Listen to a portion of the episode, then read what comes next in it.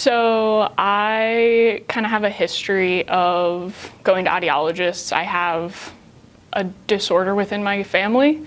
Um, we all have varying levels of hearing loss, and so that's kind of what got me started in audiology. Just wasn't until kind of mid college that I figured out that that's what I wanted to do.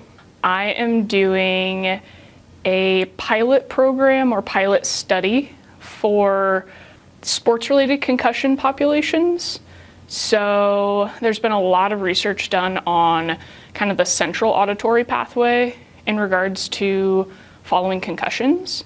Uh, there has not been a lot done on the functional aspect of the auditory system. So how one listens or how you can like pay attention in a classroom and listen that way.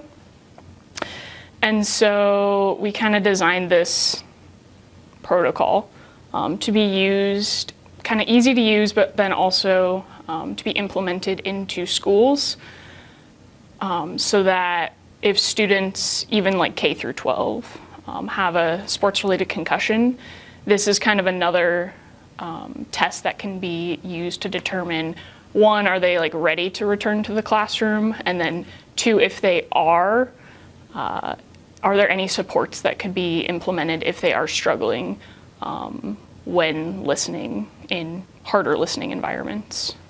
I think understanding the process and the research process as a whole has helped not only in clinic but also like in the classroom and also thinking in the future um, as a then clinician being able to go back to research and looking at new and upcoming approaches or technology, having the research basis uh, will definitely help um, in the future. But like even thus far, being able to use different approaches and um, kind of knowing what's out there in the research um, has definitely helped as well.